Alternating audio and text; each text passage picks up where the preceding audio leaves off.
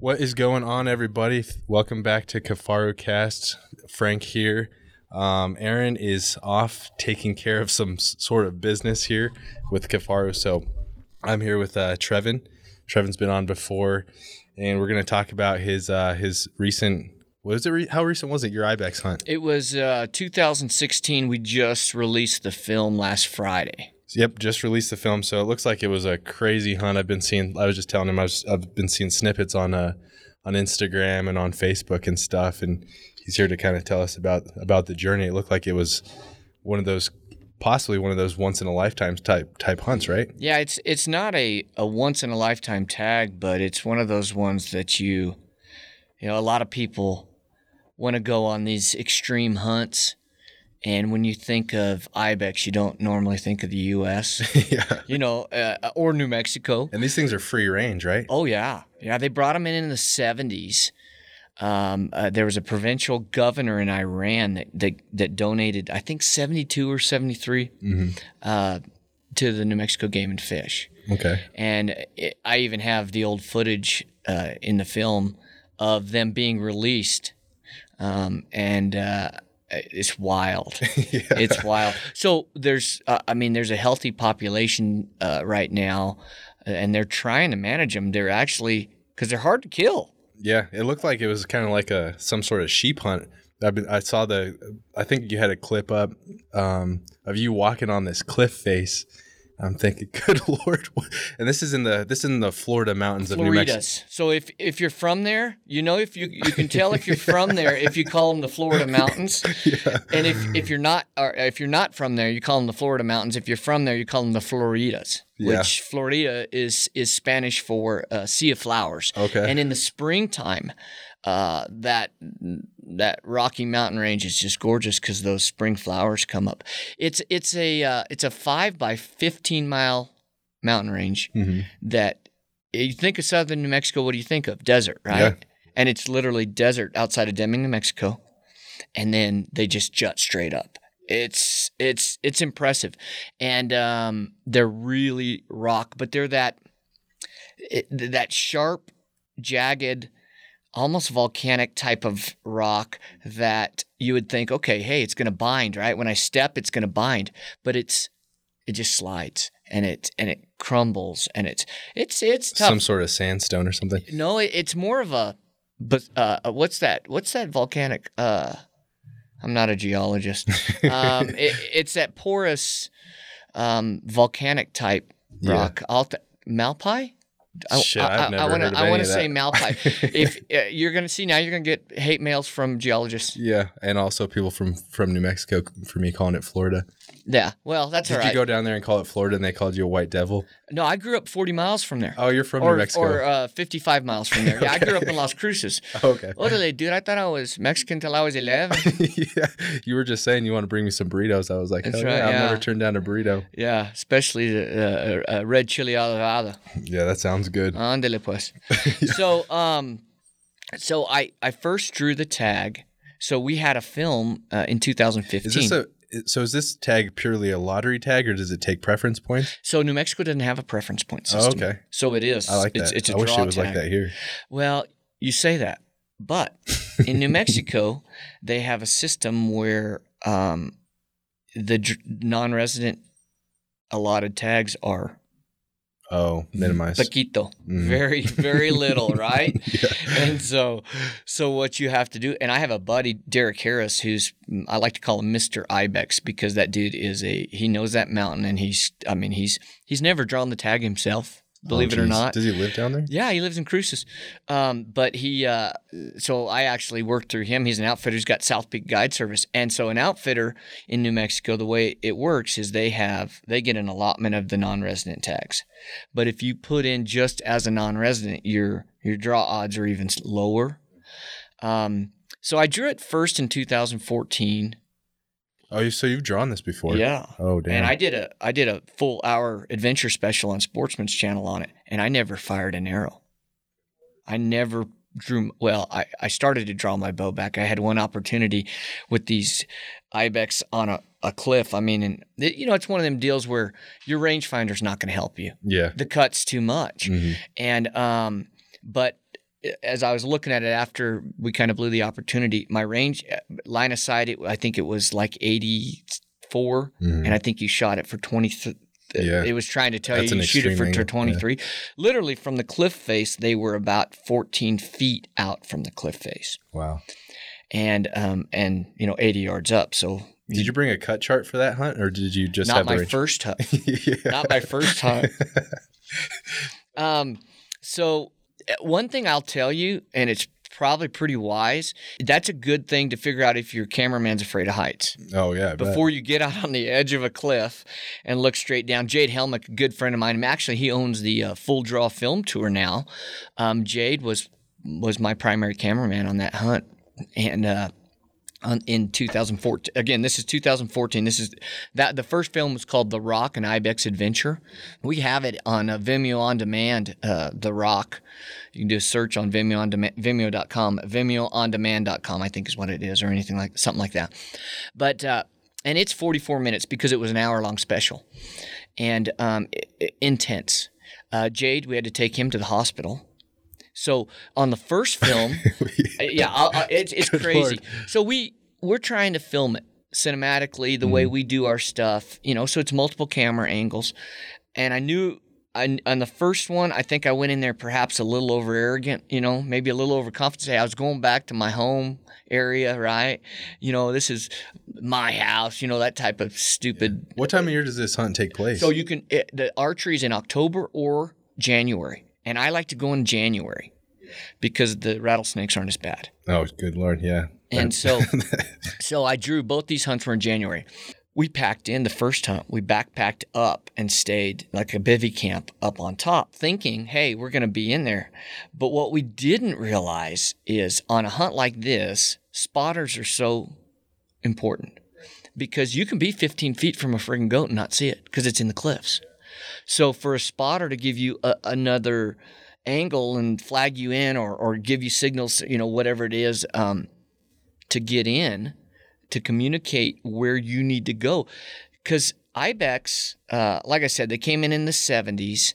Um, uh, there's a, a three, 400 of them now. I mean, it's a really good, healthy hunting level. Um, Are you guys seeing ibex every day, or is oh, it? constantly. Mhm. It's not like it's hard to see them. The the difference is 80% of them you can't get to them. They, they, they go up sheer cl- you know, they're like mountain goats or, or bighorn sheep sometimes, you know. Have you seen that little post that was going around uh, Instagram all those goats standing on the dam? Mhm. Okay? Yeah. Well, same thing. They just run on a rock face like you know, we do on flat ground. yeah. So uh, that first hunt, Jade woke me up at two in the morning, and he said, "I'm not. Something's wrong." He says, "I'm not feeling good." I said, "What's going on?" He said, "I can't. I, my stomach. I mean, it's just killing We ate me." one of them burritos. no, we did eat those burritos though every day, and they are delicious. And we were fueled Yeah. by good burritos Yeah. on that hunt. But uh, he was throwing up, not sick at his stomach, but it hurt so bad it made him throw up. You know, he's trying to go to the bathroom. He just was like, "What's going on?" Well, then he started searching on his phone, and I called a, a physician's assistant that I knew in Fort Collins Mm-hmm. at three in the morning, trying to figure out: Do we need to call an ambulance? You know, a, a, a flight for life, a medevac, and get him out of here? What do we need to do? we were lucky enough to um, she answered the phone and she said it's two things it's he's either his appendix burst and we got to get him to the hospital or he has kidney stones and she said regardless kidney stones aren't going to kill him but you're going to have to take him in because you got to get him off that mountain because I've never had kidney stones, knock on wood, man. But everybody I've talked to, they say it's right up, right up there with having a baby as far as the pain. yeah. Well, you're peeing out a rock. Yeah. So, um, uh, Bill, one of my other cameramen, uh, was there with us because we what we would do. How remote is it? How far were you from the hospital? A couple well, we're- hours. No, we're f- we're five miles from Deming, New Mexico. Oh, it's just but right the out problem of the, t- is, out of the it's 2,200 vertical feet Mm. up, yeah, getting them down was the problem. and it's not. Oh, let's take this trail, la, la, la, you know. And it's a gra- no. It's there's there's no trails. It's rock cliffs. So it, in the middle of the night, trying to traverse your way down it, it was so they did. They they took him. I think I think my dad. I called my dad, woke him up. He came and and had a flat on the way, but luckily the timing was perfect. By the time they got down to the trailhead, well, well where where he could park, I should say, the parking lot that that we left from. Um, I think it was six in the morning, and then I mean they like they were walking out and he was pulling in, and then they went to hospital and of course he got some good drugs and yeah, what was it then? So was the it was stones? kidney stones. Oh shit. Yeah. Was it because of like a lack of drinking water, or do you like it? So I think what I've heard, a lot of people get kidney stones if they take a lot of supplements or protein and stuff like that, and then they don't drink a lot of water. But I guess it could be other things too. I think I think I think you're right though because we had to carry our own water. There's no water up there, so we we so were that's half the battle, just we, packing in the water. we water. were That's way- packing in. You know those? Uh, they're not gallon jugs. What are they? They're kind of square. So what we did our first hike in there, we brought. Uh, we had a, a pretty good crew. Uh, well, you know Sean Greathouse with Mm-hmm. Hamskea Archery. Okay, Sean's a good friend of mine. Sean went down there just to help as a spotter. He packed up water. So the first time Lane, it was Lane Walter, Jordan Brown, Dustin Etheridge, Sean Greathouse, uh, Bill was with us, and then Derek. But like the first time we went up there to figure out where we were going to base camp up there, the majority of our weight was those dang waters. But every even the guys that weren't staying up there packed a thing of water up there so that we could have water for multiple days. And then what we do is every two two days, the the cameramen, the two cameramen that were with me, two more would come up with fresh batteries and whatever else we might need and um, and then the other guys would leave, and we kind of switch it out, keep them fresh. And Jade, it was actually the next day, that next evening, he was gonna be done too. So it, was right in that switch. So I stayed on the mountain, and then the, the some other guys hiked up. Uh, How many days did you guys stay up there on that first trip? uh, we were uh, the, it's a 15 day hunt. Okay, so you you tried to backpack in there for the whole the whole thing.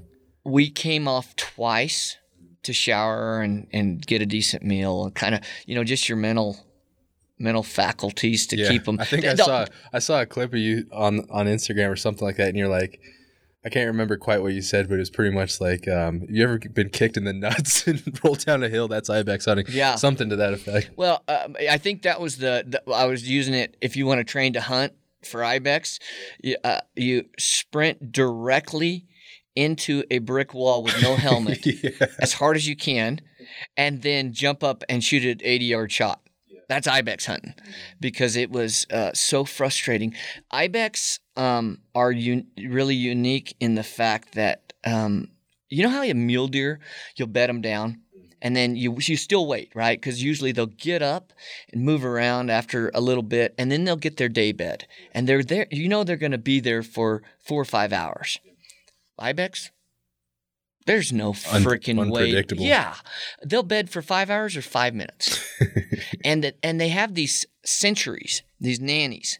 It's kind of like quail. You know how quail will get that, that one quail will be the century and then you know all of a sudden you hear it and then the whole the whole you know covey is gone. Same thing. And they have this noise they make that sounds like a mallard duck oh, really? yeah and I, I i wish i could try and make it but it literally sounds like a quack that's their alarm bark and i had a montana decoy made of a of a montana uh, of an ibex Oh, really? because I was like, okay, I need every advantage. So if even if I could get them to settle down, let's because there's so, sometimes you you have to to get to them. You're going to expose yourself even a thousand yards away. And these, uh, we were watching a herd of ibex one day, and I was just trying to get a figure out how to how to make my plan to my approach and get within range. You know, there's some cliffs over here. What was my distance? You know, it's kind of they just jump up and run. Well, a rabbit, a stinking rabbit, came around and spooked one of the nannies, and they were a mile away. And of course, they go through that country like it's nothing. Yeah. Amazing. So Typically, how big are the herds? In October, they're a lot bigger. Um, by January, they've broken up a little bit more. Um, so Is you, that an October time frame? Is that like the rut? Or, yeah, it's much closer to the rut. Um, and so you'll find bigger. You'll see a hundred. so do they do rifle too? Is this just Okay. Yeah, they do probably, rifle, they do muzzleloader, they do youth hunts. They hunt these things a lot. Yeah, so they're so smart. come January, they're scared of their own shadow. Um, I've heard people say that that October hunt is is really they're not as skittish because they haven't been hunted for four solid months. Um, but you know they even do a hunt now that is called a uh, I don't know what they call it, but it's basically you get a tag, and your job is to go and kill a nanny. You have to bring and check that nanny in. Then your name goes into a hat or into a draw for a billy tag. So it's kind of like almost like a earn a buck type of thing, but doesn't for you don't for sure earn a billy. But they're they're they're they're goats, and their only predators are us, of course. And there's a lot of mountain lions on that mountain. So so and this is kind of a, a pricier tag, right? It's a couple a few thousand dollars. I think we had a guy in here. We had um we had John Pinch and Brian Pence in uh, Austin, Oregon. I think his last name is. They're rifle guys, long range rifle guys, and they were talking about either one of them or one of their buddies had put in for that tag but they accidentally put in for the nanny tag and it was like three thousand dollars. I guess it's non-refundable or something like that. Yeah. So I don't know that it's three. It's like um, a high quality or or high demand hunt, uh, mm-hmm. uh, like the Gila 16A, 16D bull tag, which is what 1600, 1800. So it's it's a higher tag, a higher dollar tag. And and the the the thing is is uh, it's the one of the lowest success rates with archery equipment of any of any hunt in the lower 48. I think it's three less than three percent. Um, don't quote me on that. I, it's it's kind of changed since I first started in 2004. In 2014, it was just over two percent. I think it's grown a little bit, um, but it's for sure the highest abandonment rate. And I'd never heard that stat associated with a hunt. People but just give up. The average time spent on the mountain is a day and a half. Really? And then people quit. You think that's like a lack of preparation or a lack of scouting or just a combination of all that kind of time? You don't have stuff? to scout. Oh, really? Where are the goats going to go? Yeah, because it's, right? it's, not a huge mountain yeah, range. it's five by fifteen miles, mm-hmm. and and the the skill set that you need is it's probably a lot more mental than so mental than anything I, else. And I cannot, eh, you know, and you again, it's good to be in physical condition, right? Because you have to climb up and down. So, but whether you're climbing up and down for mountain goats or or elk or or mule deer, you know, early elevation is elevation. The difference is it's the terrain. Everything on that mountain pokes you, sticks you, bites you. Uh, you know, and it's rugged rock you're not going to find oh okay you get up on a ba- uh, uh, you know on a a plateau and you get some good grass and okay we get to walk at somewhat of a level place for it just doesn't exist.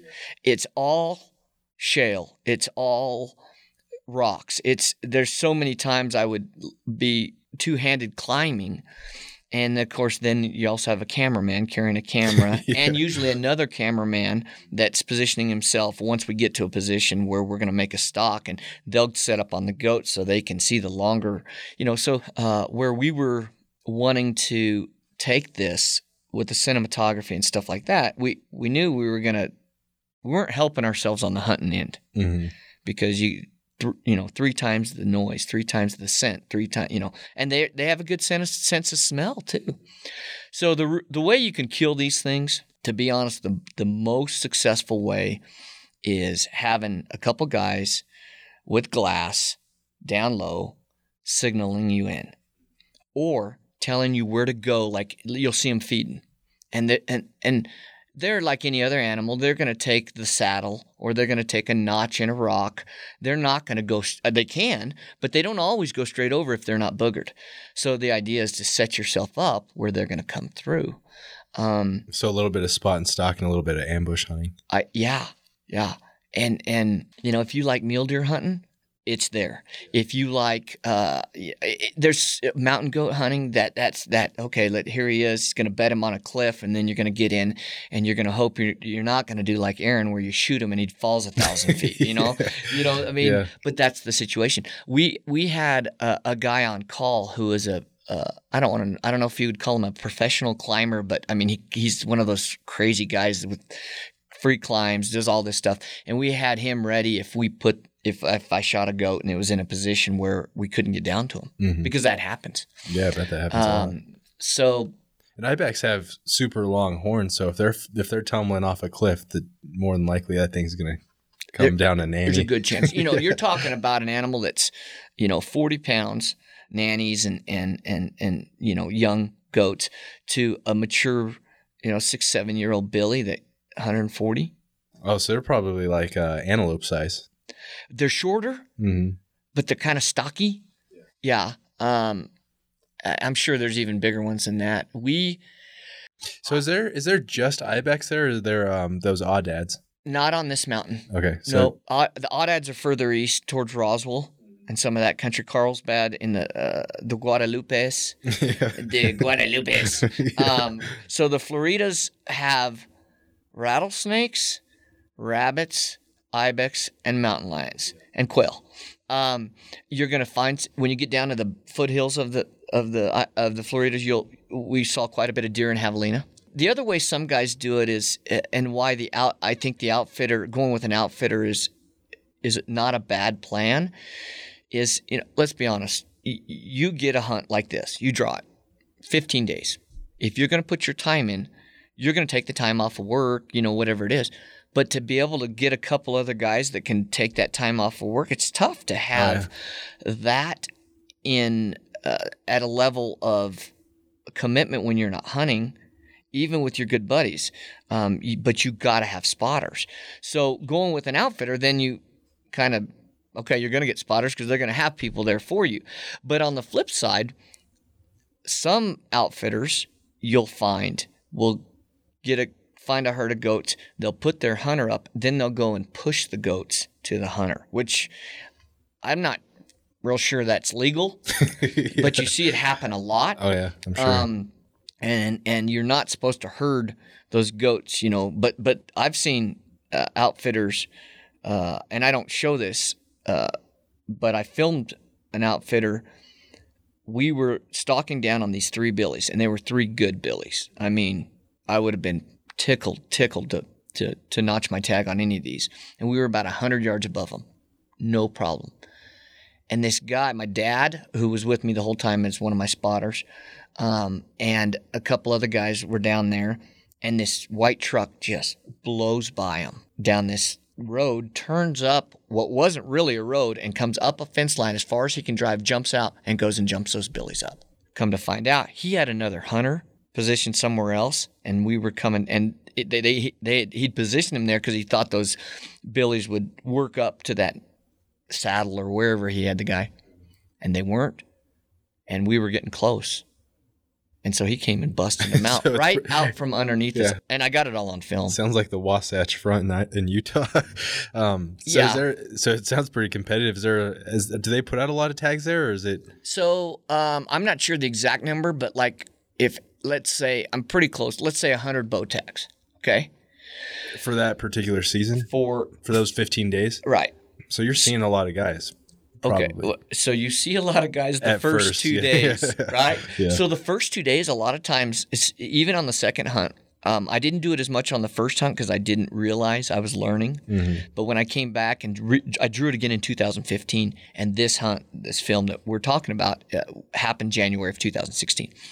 That first day, I put myself in a position where I could move down a ridge line where I knew some go- goats like to travel, and I kind of just sat, hung out because there were so many people So much pressure. walking around. They just kept the goats moving. But by the fourth, fifth day, you're pretty much alone on that mountain. Mm-hmm. I mean, if you see a guy walking around, you bu- and, and I've bumped into a bunch of hunters while I'm up there. If you see him walking around the tenth day, the eleventh day, one of two things have happened. They are a tough son of a gun, and they're probably going to kill a goat. Mm-hmm. Or two, they couldn't get off of work and they had to start the goat the hunt later. Um, so you said in, mentioned earlier about the mental portion.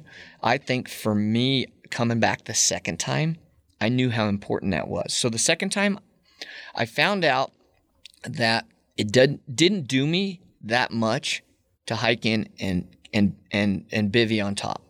It didn't help me because number one, I I disallowed my spotters. Now I'm inside the mountain range. My spotters are looking on the outside. So it doesn't matter that they're seeing goats. I'm on the inside seeing other goats. So they can't help me at all.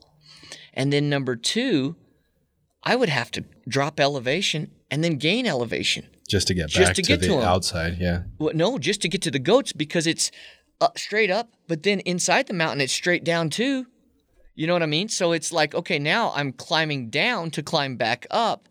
Then I have to. So I actually was adding on miles and elevation change, which I thought once I got up there I'd be able to stay up there. That's not how that mountain range works. Yeah, there's some ridges you can run, but if I'm glassing across a big freaking crevasse and there's goats there, I'm going there, right? Right. Just like if I'm on the outside glassing up and I see these goats, I'm going to make a plan and get up there and, and try and try and get on them. So I think uh, the second time we came back, I really wanted to concentrate on being able to stay mentally sharp, and um, so we chose. We stayed at my, little sister lives in Deming, so we sh- we sh- all crashed in her garage.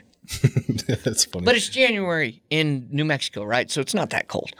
Um, and uh, and then we'd go every morning. We'd go to Yo- Yo-Ya's gas station and pick up our red chili burritos. burritos. Oh yeah. Yeah, we'd pick up like twelve, and and and um, some of my cameramen had to have eaten five or six a day. I'm serious. I mean, these guys were putting them down. Yeah. Um, and then and then we were we didn't make a play unless it was a high percentage play. So we were real selective. And I I I'm, I'm a horrible trophy hunter. I know you guys talk. Aaron always talks about how horrible trophy hunter is, uh, uh, ho- how horrible a trophy hunter he is. I'm I'm the same way. Like my camera guys get mad at me all the time because 30 minutes into the hunt, I'll shoot a 120 inch buck Oh yeah, for sure. if it gives me a shot. Um, and they're like, no, we just got here. We got seven days. Wait, don't shoot it. You know, um, well, I just never, I didn't care. I'd shoot a nanny. I'd shoot any. It's Is just, it either sex? yeah, either sex. Um, I just, I wanted to get it on film because I wanted to share the adventure. Because in the first film, I went through the history of the mountain and the history of the ibex and the history of the area, and this was definitely this second film was definitely more of a journey for for me wanting revenge. You know, not Yeah, not rede- really revenge, but redemption. you know, redemption. There's a, that's a better word. Um, and so being able to eat, sleep in a pretty comfortable position, stay high, staying clearly hydrated, and um, and refreshed. It wasn't so much the physical as it was the mental. Yeah, it's good to keep your head in a good place.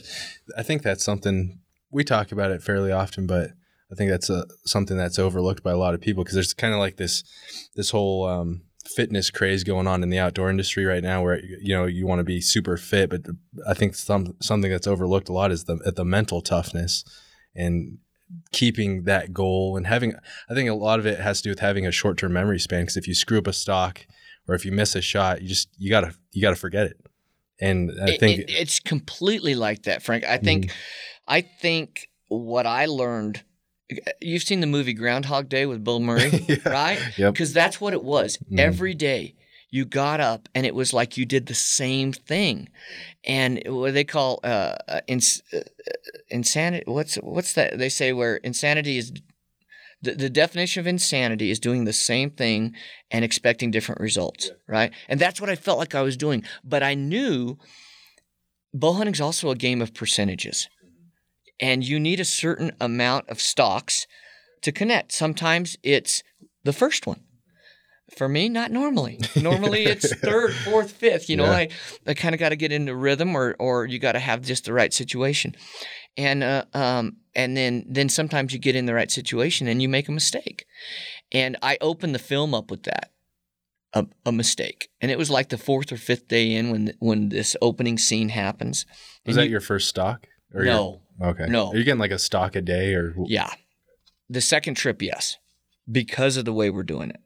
Um, and again, understanding understanding your your strategy. Um, if you've ever shot dove on opening day, sitting on a water hole, it's awesome. But the problem is there's so many dove. Which one do I shoot at? Like you have a whole like thousand, no, I don't know, thousand, but hundreds of them coming in, you don't get one because you don't know which one to shoot at, right? Yeah. You get, and that's how I felt. Like I got so distracted. Oh, there's a good one. Oh, wait, wait, there's a good one. Oh, oh, you know, it's almost like, okay, wait a minute. I got that's the best. If that goat bed's there, that's by far the best approach. So I'll keep an eye on this or have someone, but I'm going to concentrate on on this goat. So you're more you were more hunting the the stock or the the best Yeah, opportunity. I think that's a great way to say it. Yeah, yeah. It was more of a because I didn't care what I killed. I didn't care if it was a nanny. I, di- I didn't care. Um, I I just wanted to arrow and and and and, and become one of those two percenters or three percent, whatever. You know, I wanted to, to have killed a, a, an ibex with my bow on film, and not just on film, but good you know good footage. So with that, I I think every morning to get up, get our burritos, go get behind glass, ten o'clock or so. We're we're you know we're making a move, and then of course you get up there, and there was many times you get up there, it didn't work out, but you're in a position where oh okay, we got some other goats over here now that have just appeared. Can you? Is there a way you can drop down and come? You know, and they're we're communicating. Um, They're pretty. They're probably pr- fairly easy to spot if there's no snow on the ground, right? Because they're kind of a. Aren't they like a whiter grayish color? they're they're brown Are they? and they're gray. I probably So need to look at a picture of one. Yeah. So so um so you have different. c- y- y- You're right on both counts, but like the nannies are a tan, and the, and and some of the young billies are a tan. But then you'll even find as they get older, some of them will retain that tan, but but the cool ones, in my opinion, are those gray. That that kind of almost that whitish gray. Yeah, those things Um, are wild looking, man. Yeah. So how big do the horns get? They're they from those pictures I just looked at. They're freaking long. Yeah, um, you you know a good billy is pushing that higher end, uh, thirty inch to forty inch.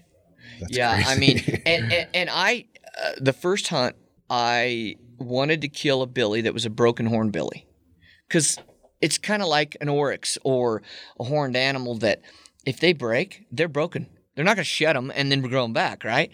And they fight. I there was a I swear he was 45, 48 inches on one side and 17 on the other.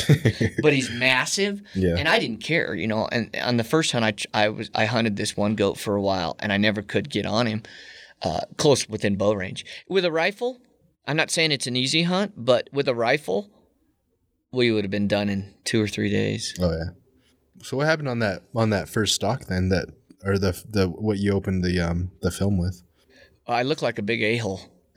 I do. It's kind of funny. You'll have to watch it. I do because, and, and I'm okay with that because it, it was at the position in the hunt where, you know, four or five days in, it was our best opportunity we'd ever had so far. And we got up and I got above them.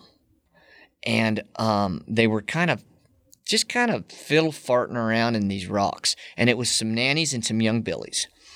And um, I got up and they were moving below me in a rock slide. And what what's funny about them is you'll see the first goat will stop, look around, and then bail off, you know, a, a ledge or something and go on. But then all the others are a lot of times are very similar in the fact that that next one will stop.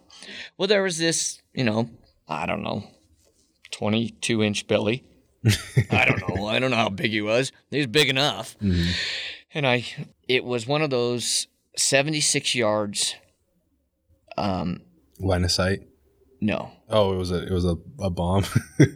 yeah, it was it was a poke. Let's just call it a poke. You're right. Um, you always get hate mail if you go outside of 30, right? But it is what it is, and I pra- you practice for a reason, and I knew I know my Capabilities. capabilities in theory. in theory, right? In in in some conditions. So the goat, we were and we were on a cliff, so we're kind of standing, and then I kind of got set back on this ledge where I was uh, positioned. So I'm kind of sitting on this rock ledge, and um, Tanner was with me, my my cameraman, and we're just kind of watching them, and they so they start moving, and I've got this spot where the one the the the, the first initial goats had been pausing, and I'm like, if that Billy stops there, I'm gonna shoot him. I kind of anticipated. I came to draw, and the Billy paused, and I shot. and I hit my lower cam, Charlie horse my freaking quad. yeah, I've done You know, that. have I've you done, done that? that? I've done that a that lot. does not Yeah. feel good, and No. and your arrow flight is altered. I've Oh, noticed. yeah, for sure. So I shoot, you know, and uh, the the crazy thing, if you watch the footage, he, I don't, I don't know if it was louder because of my, you know, debacle on my thigh, or, or if it, the goat wasn't even there when the arrow hit anyway, Mhm. and I'm low, so I'm like, dead gummit, man, you know, I, I just, I. I Charlie horse my quad. I'm frustrated. You know, here's a uh, my, my best opportunity, and I blow it. Well, what happens? The goats don't know what's going on. And like I said, they're skittish and, and they go over probably 200 yards and they just kind of hang out. And then this other Billy from the other side comes up, starts pushing them right back to us. I'm like, Tanner, they're coming back. Like, they're coming right to us. so then you see, and you see the footage, you see these two goats working right. I mean, they're 20 yards away from me, crossing right under. I mean, it's a frigging gift from the good Lord above. Yeah. And I'm at full draw and I settle in, same kind of thing. There's this ledge and they're all kind of boop, bail off. I'm like, okay, there's that, you know, that decent little young Billy, but perfect, perfect for me. And I'm, and he pauses and Tanner says, wait for the one in the back. And I'm thinking, he sees a bigger goat. Mhm. Well, he was talking about that one, and I mean, my he's a it's it's a top pin, right? Yeah. You j- just just send it. And I pause. Goat bails off. Opportunity lost, and I'm frustrated. You know, as you can imagine. You know, again, it's only the fourth or fifth day, but I know how rare, with good camera footage and all that, it's going to be. And so, yeah. Yeah, the the filming thing definitely throws a whole new uh, variable into the equation because I mean, we're we were just kind of screwing around with filming for the bear hunt and getting quality footage and going on a stock and having everything come together. I mean, you've been doing it forever, but us just trying it, starting out, I'm like, good lord, this is this is it's not easy to do. And then having that communication there and trying to be quiet and having everything fall into place is is, is pretty difficult to do. It literally, if you don't have synergy between your cameraman and your hunter, Mhm. there's a lot of guys that can hit record. Oh, yeah. There's not a lot of guys that, like, if I'm hunting with you, I kind of have to understand what you're thinking, and I have to know what what you know. And with you and Aaron, you've probably spent enough time together that that you Yeah. that might not be a bad, but you still have to you still have to remember, um, you know. Where where do I need to position myself so I'm not? Here's a good example. How I don't I can't tell you how many times I've come to full draw and my elbows hit the freaking camera lens. Right? Yeah. because he's just trying to get a good shot over my shoulder. Yeah, right over the shoulder. But so there's a lot of factors. Um, batteries. How many times I've battery cameras taken a dump Oh yeah. or a malfunction. Um, so there's a lot of things. Here's my deal. I'm addicted to, to sharing in my adventures. I enjoy taking people on these adventures, but they're not cold, they're not wet, they're not tired, you know, but they still get a grasp of that adrenaline. Um, so for some people, they hunt to fill their freezers. That's all. I just want. to I'm just a meat hunter. Some people hunt to hang the biggest set of antlers on the walls, and not, there's nothing wrong with any of these, if that's your motivating factor. Some guys hunt. Uh, you know, they get involved in hunting, and, and it's conservation. That's all they want to do is, is they want to hunt with the conservation in mind, and that's awesome too. Uh, and then you know now you have this the, the, the big push BHA and stuff to save our public lands, preserve our hunting uh, access, stuff like that. And those are all good things. And I say this time and time again. None of those reasons are why I got into hunting. I got into hunting because I like to share adventures. I like to hunt. I like to just send it. I have a, there's a lot of perks that come with hunting. I mean, I hit I ninety percent of my protein is wild game. My family eats, um, and and I you know I'm a life member of BHA and conservation groups stuff like that. I think that's th- those are phenomenal. And, and and as I mature, I, I realize I have a responsibility there. But my passion is sharing that adventure, and I share my misses, my my embarrassing moments, unfortunately, because I am not the best hunter and I am not the best shot, but I am a persistent little cuss.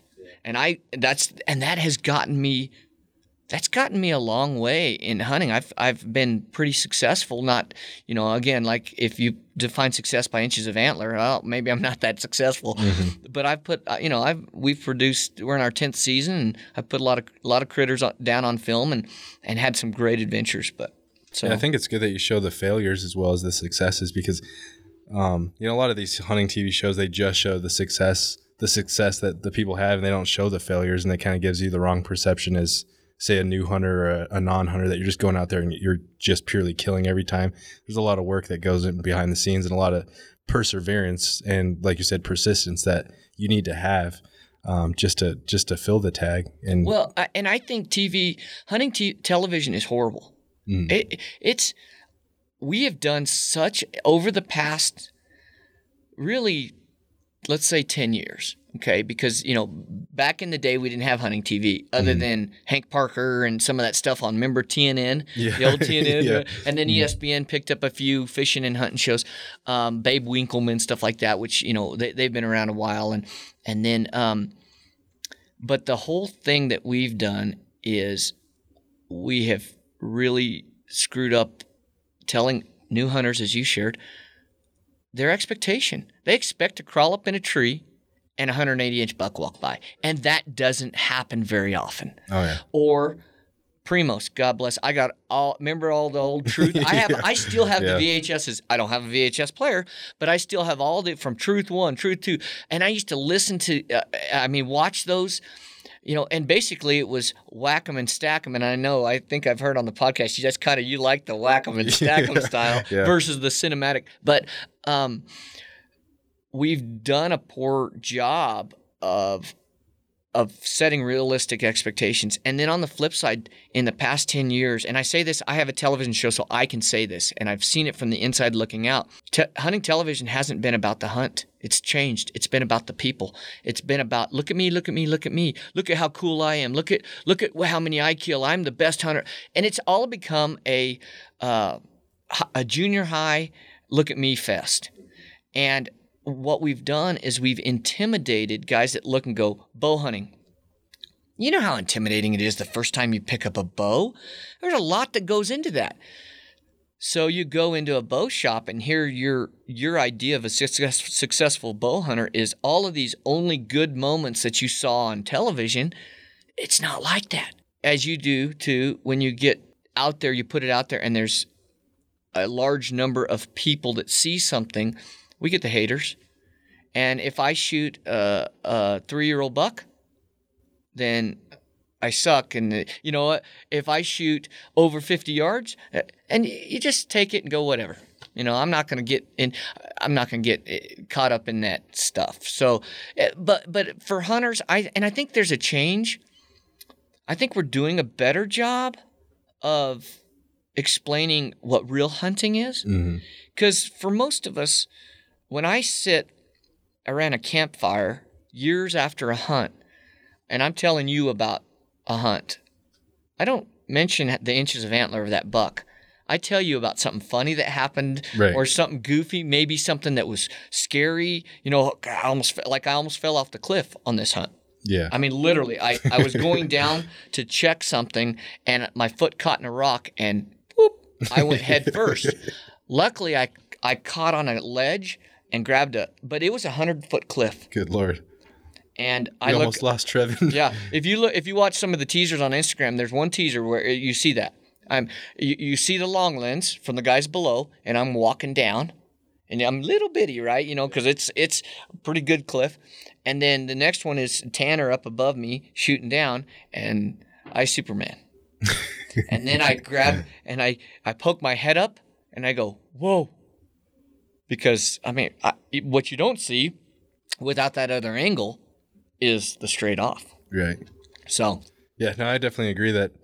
Um, I, I, was talking to Aaron about this um, recently, and we were talking about those kind of like kill reel type um, TV shows, like the FMP guys, the the FMP 360 Full Moon Production. Yeah. Oh, oh yeah. yeah. And we were talking about that. I'm yeah. like, I really like that, but um, coming from my perspective, I guess it kind of, I know what it takes to to be out there and I know what the journey is, but from the outside looking in, people don't know the struggles that you go through and that's that's where I've kind of changed my perspective of like we kind of talked about the last time you were here, documenting the hunt, taking the photos, taking the time to take the photos, and showing everything besides just the shot and the kill. Because it, it, I mean, one of the major reasons I like backpack hunting and and doing the stuff that we do is is the adventure and the journey.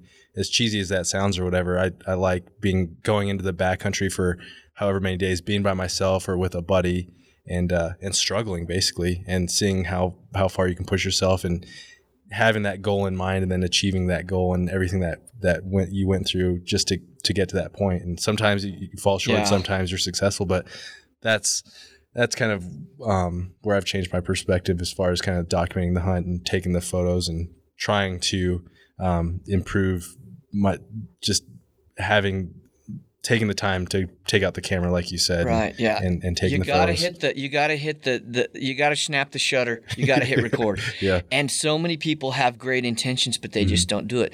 But when your whole when your whole goal is not to kill an animal, but to capture an adventure, it changes. Now, mind you, showing a guy gassing up on his trip out is not a hunting video. We all have put gas in a vehicle. People, quit filming yourself pumping gas. Right? Okay? But pack in your backpack right uh, in a in a backpack country backcountry hunt, or with whitetail. We've got uh, some properties we've been we've really gotten into whitetail. We really enjoy the chess match, and honestly, I'm going to really be transparent here. Part of it is we've been busting our butt in the backcountry. Elk, mule deer hunt, stuff like Yeah, that. it's nice to- kind of nice yeah, it is nice to have a little bit of a a repeat, uh, uh, a reproof. I don't know what that. I think I just made a word reprieve up. Reprieve, A- Maybe. a, Is that a word? Arrest yeah there you go arrest from that and and and you switch gears now the first time i sat in a tree stand i freaking went nuts matter of fact the guy i was hunting with he was checking on me because he is he'd been out doing some errands and he he could see me from about a mile and a half away just through this little place where I was, he goes dude you look like you were dancing he said there's no wonder you didn't see any deer Yeah. because i couldn't sit still so part of that is that switch that you have to turn but the other thing is, we also do all the work, hang all our own stands. Mhm. So it is a chess match. So there's something about that. But it, but again, going back to t- hunting television, a guy climbs up in a tree, kills a buck. You Yeah. don't see why he changed, chose that stand.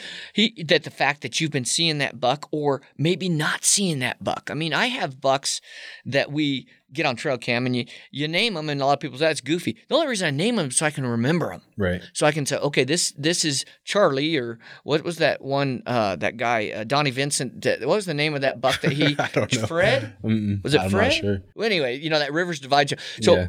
I, we name them tongue in cheek, but it's also a great way to document them, uh, so you can know, okay, oh, that's such and such.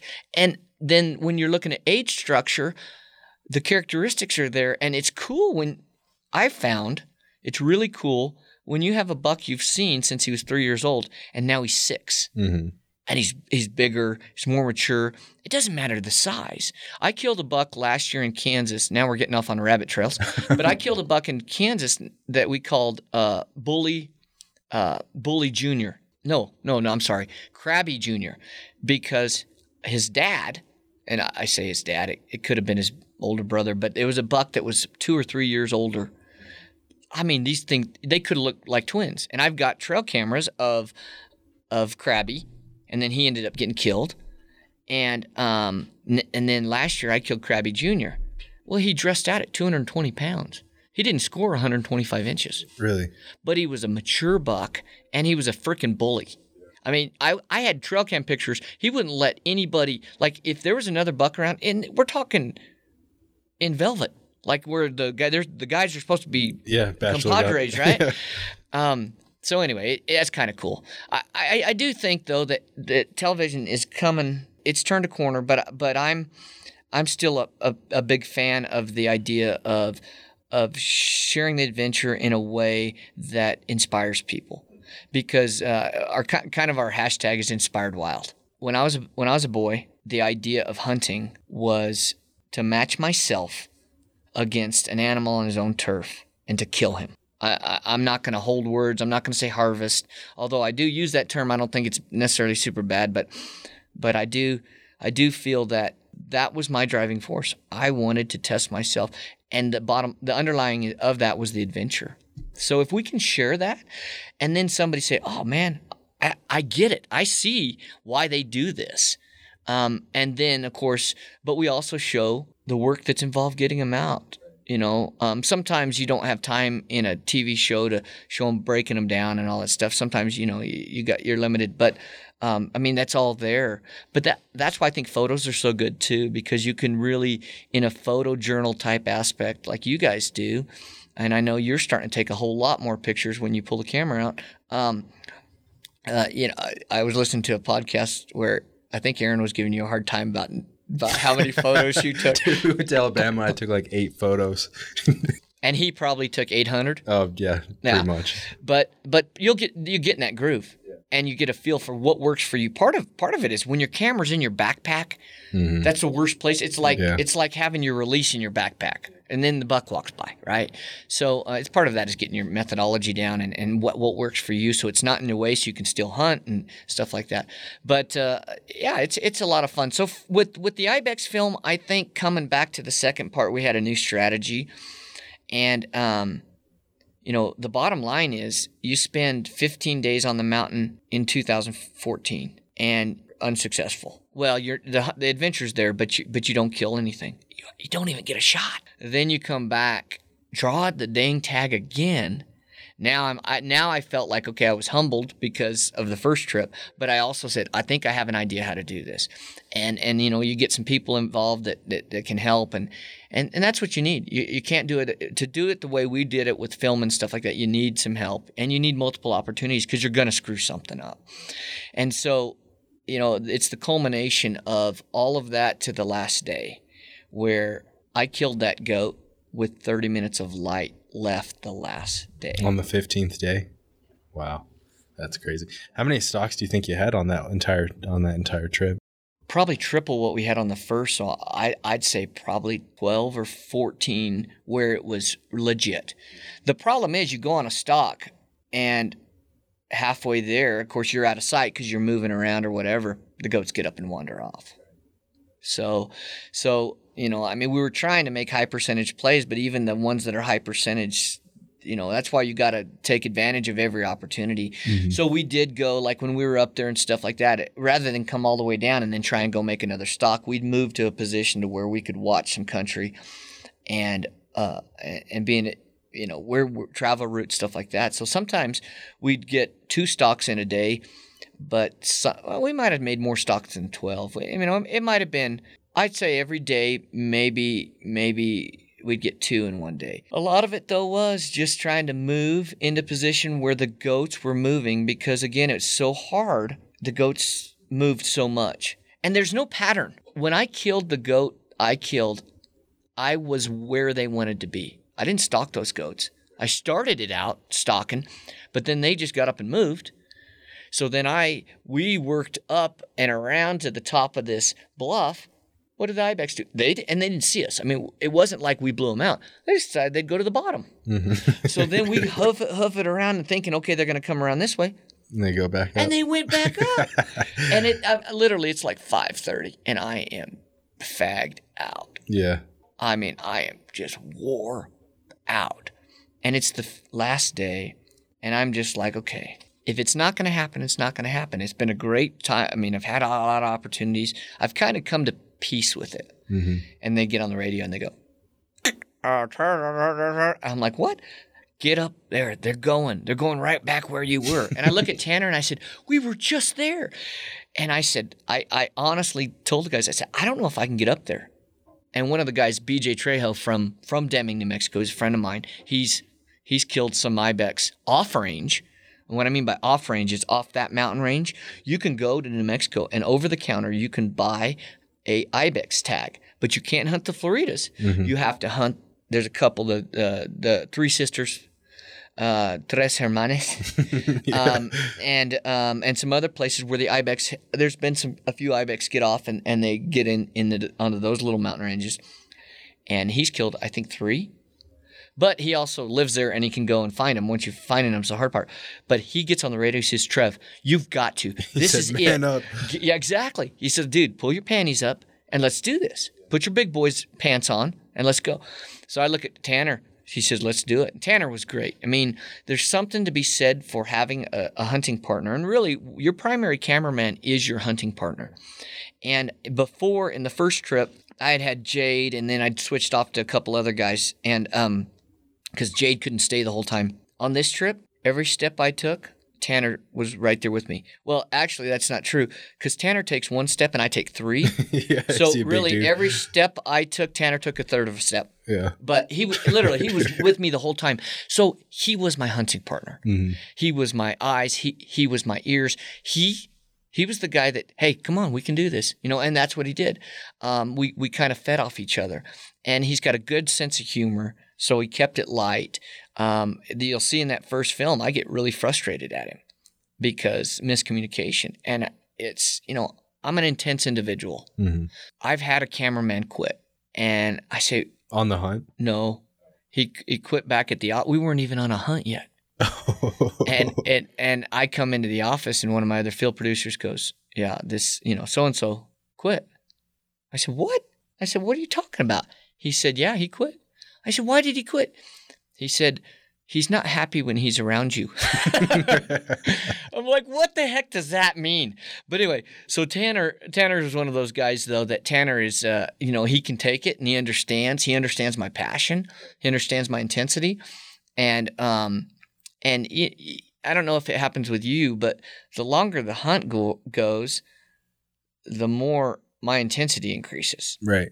Right? A 10 day hunt, man, I'm a lot more intense. I'm pretty jubilant and cracking jokes on the first day going in, right? 10th day, I'm freaking there's not a lot of joke cracking going on. It's pretty much business. Get let's get let's let's make this happen. And there's a bit of, I mean, you have a TV show going on here, so there's a there's some pressure also. And um, I've talked about this to a few people that aren't in the outdoor industry, but there's there is definitely a pressure for you to kill something on all these hunts that you go on, and sometimes it almost takes away from the fun. I try to forget about that stuff, but yeah, there is there definitely is a pressure there that you got to stack up some kills. And and I'm we've we're growing also in the fact that I've shown a couple of films, a couple of shows. I didn't kill anything. Unsuccessful, right? And and uh, Unit 61 uh, for elk took me what 13 14 years to draw it and I wanted a big bull. So that was I set my expectations because I knew what was in there.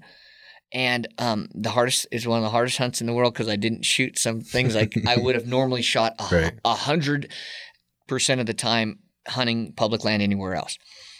Um, and I missed a bull. He he came in, and I ranged him, and I was going to cow call and stop him, and um, at this spot, but he didn't even take the, the, the, trail I thought he was going to take, and he went and and and kind of took a, a, left hand turn, his right, my left, and went straight across to this little creek. And it, uh, looking back, I know exactly what he was going to do. He was going to get a drink of water. He wasn't going anywhere. I had plenty of time. To, I could have ranged him five times probably. He didn't know I was there, but I had ranged him for a bit of a distance, and I thought, oh, he's the same distance. So I had set my sight because I shoot a five pin um, Spot Hogg, Tommy Hogg, which I use my bottom pin as my floater. So if it's past 60 yards, then I use that and I can dial that right in. And I so I dialed it in for where I thought he was going to be because I'm kind of up on this on this edge of not the ridge top, but like halfway down the ridge, and he's coming up the bottom. And he went straight in front of me, and I thought, well, he's the same distance. No, he was two yards further. And at that distance, you know what your arrow will do. oh yeah, And so I slapped him with my fletches. Perfect left to right. I, I always say this. Oh, it was a great shot left to right. My left to right was right on. So that Um, probably comes from your traditional shooting days, right? I, we always hear that a lot when uh, when Aaron and, and his buddies are shooting the trad brother. We're, always like, "Yeah, that was a good line." Just Yeah. a little low. Well, either that or, or you know, uh, what I found in shooting traditional bow was that uh, there's a there is a vernacular, vern, vernacular, I guess, a, a terminology that in trad bow hunters, and, and one of them is when we say, "Oh man, I shot him high," hmm or "Oh, I'm, I shot him back." A trad bow goes, oh, just nicked him. trad, trad guy goes, just nicked him. Uh, and I and I say that all in love. I'm sure you'll get some hate mail for that because I do also shoot a traditional bow. Um, but with that pressure, like you were talking about, put on by the TV show, that that elk hunt, I had other opportunities, and I held out my choice, and then I didn't end up killing a bull, and I ate that tag, but the adventure was phenomenal. We made a two-part uh, TV show out of it, and got great feedback, and we didn't kill a bull. But as long as you have encounters and opportunities, people can can grasp. Oh, you know, so I think that that uh, you know the other thing we struggle with um, with TV, and, I, and this is something that's tough, and people don't realize is public land costs us a lot of money to hunt. It's Oh, for very permits and stuff? expensive. Yeah, for us when I hunt, like the like ibex, uh, 15 days the first hunt, 15 days the second hunt. I had to pull permits through the BLM. hmm Well, it's 150 bucks per day per camera. Oof. That's right. Okay, add that up. Plus your guys. Plus, well, oh yeah, I mean, I'm gonna have, yeah, I got to pay my guys anyway. I mean, whether I'm pulling permits or not. But everybody's like, well, why don't you, why don't you hunt more public land? Well, first, I can pay a trespass fee, hmm you know, 500 bucks or whatever, and go hunt some. I don't have to pull permits. Um, I think if you add it up, and then you have to have a million dollar extra million dollar liability policy. I guess in case you burn the forest down. I, I mean, I, I, that's that's what they d- they demand that you have this extra insurance. hmm Um, so, and I know why they did it. They did. th- They originally did that so that they don't fil- film a Lord of the Rings at the up in the Front Range, Mhm. right? Pull in a hundred trailers, and you know, so it's a little bit more expensive for us. So for me to do that, that tag and I, the IBEX tag is you know 16, 1800 bucks, right? Then I've got food for five. I think a total of ten guys, but not they weren't all there at the same time. Yeah, that's a We lot of burritos. That's a lot of stinking uh, chili relleno burritos. Um, and and then on top of that, you're pulling permits. So it gets expensive. So, uh, but I think I think it I think the industry. I'm hoping the industry continues to to evolve um, more into concentrating on the adventure, the hunt itself, and not so much look at me, look at me, and not so much oh I killed this monster. Which I, I have no problem with the guy killing a great animal. God bless him. I'm so happy for him. Um, I have like four mounts in my house. And then out, if you go outside by, I have an archery range out by my barn. I live up in Windsor, in uh, east of Colo- Fort Collins, and in, a, on a little farm, and and I have stacks of antlers. And I, I don't, I'm not, I, I'm not disrespectful. To me, the memory I cherish, I can hit a play button and watch that whole hunt. And I got pictures of, to me, a good, uh, a good field photo, and some people grip and grin, whatever you want to call it. To me, that's one of the most special, respectful things you can do for an animal, because I want to honor that animal in that. Before I break it, I'm going to break it down. It's never going to look like that again. And that's the last, in the environment I killed it, that's the last picture I'm going to have of that amazing animal. And I think that's very respectful.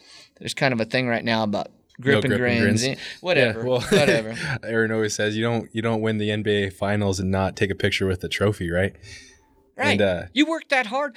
So, and I understand what they're doing. I understand the other side of that coin, which is uh, uh, contextual mhm. in the fact that, okay, being able to help understand people understand that I didn't go out to this animal raised in a pen and shot him behind a high fence, this type of thing, and oh, look at me, look at me. That I'm grinning because I'm friggin' happy. I'm not grinning because I think I'm the bomb.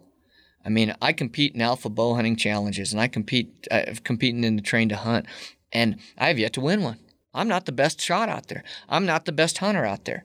Like I said, you know, but I tell a pretty good story, and I think I'm, I'm a pretty good representative of what a normal hunter is. You know, um, I laugh a lot.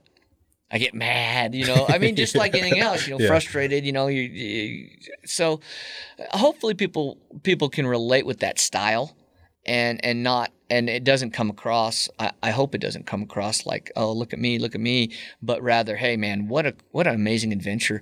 Because as it, it, as you watch the film, I talked to Aaron about. it. I said, Aaron, what do you think of the film? He goes, ah, it's not really my style, but you you did a great job. well, what he means is, Aaron's not a touchy feely guy, Mhm. right? Mhm. And I'm not really that much of a touchy feely guy either, but that was true emotion. With all of the history of the first hunt and everything, Yeah, and lots then, of ups and downs. yeah, and I it was probably the most emotional hunt I've ever edited, story I've ever edited and put together. Um, And your dad, did you do you hunt with your dad a lot, or was this kind of like a kind of more, more my of a dad special? doesn't hunt. Okay. so my dad's uh, uh, interesting story. My dad, I came from a, a hunting extended family. My dad didn't hunt, so my grandpa, my uncles, my cousins, they all hunted. So when my dad saw how much I loved it, I was too young to go by myself with them because, as you can probably imagine, I had a lot of energy as a ki- child. I would have had a ADD, AD. I mean, I'd have had a lot of acronyms after my name if I was born now. Yeah. Um, he went. He he got a rifle. My granddad got, gave him one of uh, uh, this special rifle that I actually have now, and he hunted for three years until I was 16. Um, he was with me the first year I killed my buck, and he handed that rifle over to me, and he's never gone since. But he loves to run a camera and he loves to hunt with a camera. So for my dad can't do the physical hunts that he used to. My dad was a, my dad was a stud. He still is a stud, but he wrestled in college. I mean, my dad was an athlete, and um, but he's had his knees replaced, and you know as as old athletes do, so he can't do the the uh, high physicality type backpacking hunts. That's just he's not going to do that. So he does a whitetail hunt with me every year in Kansas, and then he came along on this and he was kind of ran the the ground crew, if you will, and uh, spotted for me and communicated with me. So it it was special to be able to share that with him because he was also on the first hunt Mhm. and he came over. So although he doesn't hunt, he does in a way. You know, he doesn't ever pull a trigger or or you know release an arrow, but uh, but he he he loves. You know, he'll eat organic, you know, wonderful wild game just like the rest. But Yeah. but he he has no desire to shoot anything. So Yeah, that's cool. yeah, it's it's it's it's a special. It's you know the outdoors is more than just hunting. I mean, there's my dad loves to fly fish, so we do a lot of fly fishing together. Um, but it's a great chance to spend time with him. Yeah, I'm sure he was super proud of you. Oh, he was in the end of the film. You'll see he he hiked up that mountain to where where where we where we recovered that goat, and and and there's a pretty emotional mo- where he gives me a big old hug, you know, and and and to know that he was there, it was special to Yeah. share that with him. Yeah, that's awesome. Yeah, my dad's getting up there in age now, so we don't get to do like you know we, we me and Aaron do these adventure hunts or whatever you want to call them. So I don't get that chance other than a couple times a year for like antelope and stuff. So it is definitely a special thing to be able to share that with your family or your parents or whatever. But um, cool, man. Well, I guess we should probably wrap it up. We've been going for uh, over an hour now. Um, so where can we find where can we find the hunt? And then also, So, if you want to yeah. mention your Instagram and your Facebook. Yeah, so we're Outback Outdoors on Facebook and Instagram. Of course, all one word, you know, uh, on Instagram. Uh, the link to the film is in our bio. Okay. It's on iamsportsmantv.tv, um, which is a website owned by OSG Outdoor Sports Group. Uh, they own Sportsman Channel, Outdoor Channel, stuff like that. On this, for this film, I wanted it to be purely digital and I wanted it to be 100% free. And, you uh, you know, I didn't want, because the problem with the TV show is if you don't have uh, Sportsman's Channel, because maybe you don't have that package or whatever, then you can't watch the show, right? Um, and then uh, some there's some of these subscription based uh, online things now. So I wanted it in a position where it could be seen by anyone as long as you had an internet, whether you're watching on your phone or whatever. You know, How did the network? How did they take that? Were they supportive of it? the, it was their push. Oh, okay. Right. Yeah, I came to them with the idea, and they said we got the perfect spot for it. So, um, so they've been helping. Of course, it's sponsored by uh, Mountain Ops, uh, Hoyt, and uh, Cabela's. Um, and uh, uh, Cabela's uh, pushed the. It's interesting. Cabela's pushed the teaser out on Saturday at like three thirty. Um, I think we have seventy nine thousand views. I mean, uh, uh, in what it, it, it dropped last Friday, so um, you know just on that teaser alone. So I I'm excited. It's it's gaining traction. You can also uh, find me at Trevon Stoltzfus, common spelling. Um, Trevon Stoltzfus. Uh, uh, uh, that's T R E V O N S T O L T Z F U S, Instagram and Facebook. Bios in there, and I even started an Instagram page called uh, "The Return to the Rock 2 because what I'm doing on there is I'm kind of dripping little behind the scenes things. You know, little fun stuff about, hey, this is, uh, you know, here's here's something we encountered. Like one time, Lane uh, Walter and I were up, and we were trying to get on these these goats, and um, they move off like they do, and so I stand up. There's been a friggin' rattlesnake that's only about eight inches long right next to my leg the whole time. Never rattled, but it was cold enough. I think it was just laying there trying to get sun Yeah. under this little bush, and I just didn't see it. And um, you know, so I, you know, there's little little things like that, and and and interesting, interesting little behind the scenes type stuff. Some funny because you know how it is. You get to you spend hours glass and hours with these guys. And you get goofy, Yeah. and there's some, and the cameras are always rolling. So I pulled out some kind of uh, maybe a little bit embarrassing. I mean, if I don't get embarrassed, but you know, uh, some funny stuff that you can look at and probably go, "I got a hunting buddy that can do ju- that, that'll do just that." Yeah, definitely relatable. That's awesome. Yeah. Well, cool, man. Yeah, I'm excited to. Uh, I haven't watched it yet, but I'm excited to watch it. There's not a whole lot of ibex hunting films out there, at least that I, know of. I so. don't know of. There's there's a couple that have been. Zach Griffith did one a long a while back.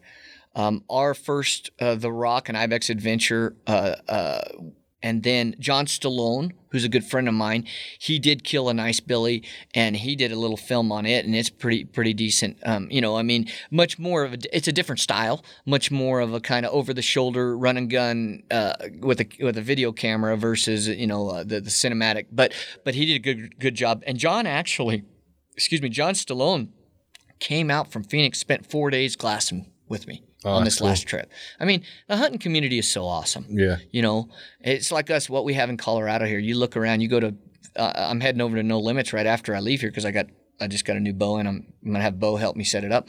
Um, you go in there, you end up sitting there, you could talk all day because Yeah. everybody's just, it's just a great community. And, and yet, if you get on some of the social media sites, there's, you get a lot of bickering and stuff, but that's just life. You Yeah. know, that's just life. Right. People, people want to be somebody. BS, yeah. yeah, yeah. So, Cool, man. Well, thanks a lot for coming in, and uh, yeah, I'm excited to uh, post this and watch the hunt, and we'll uh, definitely let you know what we think about it, and we'll share it on uh, on Instagram. well, I Facebook. appreciate it. Thanks for Yeah, taking the time. We're gonna get you some Kifaru gear in your hand this year as well, so I'm excited. Well, to, I got I got to use the the uh, what was the 22 mag Mhm. for the first time last year. I packed out two bulls with it. Um, not completely by myself. Let, us just be honest, Yeah. okay? I had some other guys helping too, Right. but but um, you know, I've always had a contract on backpacks. Mhm. Aaron and I have sat down and talking about this, and um, I'd never I'd never had a chance to use it. So after my last contract was up, I came in, bought a pack. I said, I gotta get this. I gotta I, before I talk about Kifaru, I need to have put some miles right. on you know wearing one, and um, yeah, I, I was quite quite pleased. Uh, I, I I just to me, uh, you guys are so awesome. A resource we have. I mean, to have you guys here locally, hmm it, it that, that's amazing because then uh, good examples. Dana at the first Alpha, I had had something and it wasn't quite right. My backpack just didn't feel quite right, and I don't know what happened. Someone was probably fiddle farting around with it at the office, looking at it, Right. and they disconnected something. And I, so boom, Dana's right there. She goes through. Oh, here's the problem. Da, da, da, da. Here, let's get it. You know, I mean, and it just, it's just to have a backpack that fits you, especially when you're packing out a bull. Oh yeah. It's a, it's, it's night and day. Right. So right. yeah, yeah, yeah, it's great. I don't know I'm how glad- many times we've come across that on the trail or hunting or um, at these competitions where we needed to help somebody out, and Yeah, it, it definitely goes a long way having something that's custom fit or semi custom fit. Well, it's like trying to shoot somebody else's bow. Right. You might be able to fling an arrow downrange, but accuracy it's going to be extremely affected. So you know, it, why would you not take the time, spend the money? And I, I, it just blows my mind where people will buy three backpacks in the same with the same cost that to to buy a Kifaru pack. Okay, but they're three times they spent money. So now they're even money on, on dollars, but they've never been happy. Right. So they've had to the pain and the I call that stupid. They had to pay stupid tax. Yeah. You know, where they could have just spent that money up front, made an investment in something that you're going to use for years and years to come. You know, uh, it, it, it blows my mind. Yeah. I But- guess sometimes you got to learn the hard way. That's kind of my methodology in some things. It, but we live in a society that's dollar driven. Oh, yeah. And and when you can go into a a, a, a place and you can buy a two hundred and fifty dollar backpack, Right. looks really good on the shelf. You pull it off. There's no one there to help fit it for you. It might be a great pack. It really might be for for your for a day pack or something. It might be a great pack, but then to get it to fitted and and you know, yeah, it makes a big difference. So. Awesome. Well, thanks again, Trevon. And um, yeah, we'll probably, I'm sure we'll have you on here again soon. So thanks for everything. Awesome, buddy. All right. Thank you.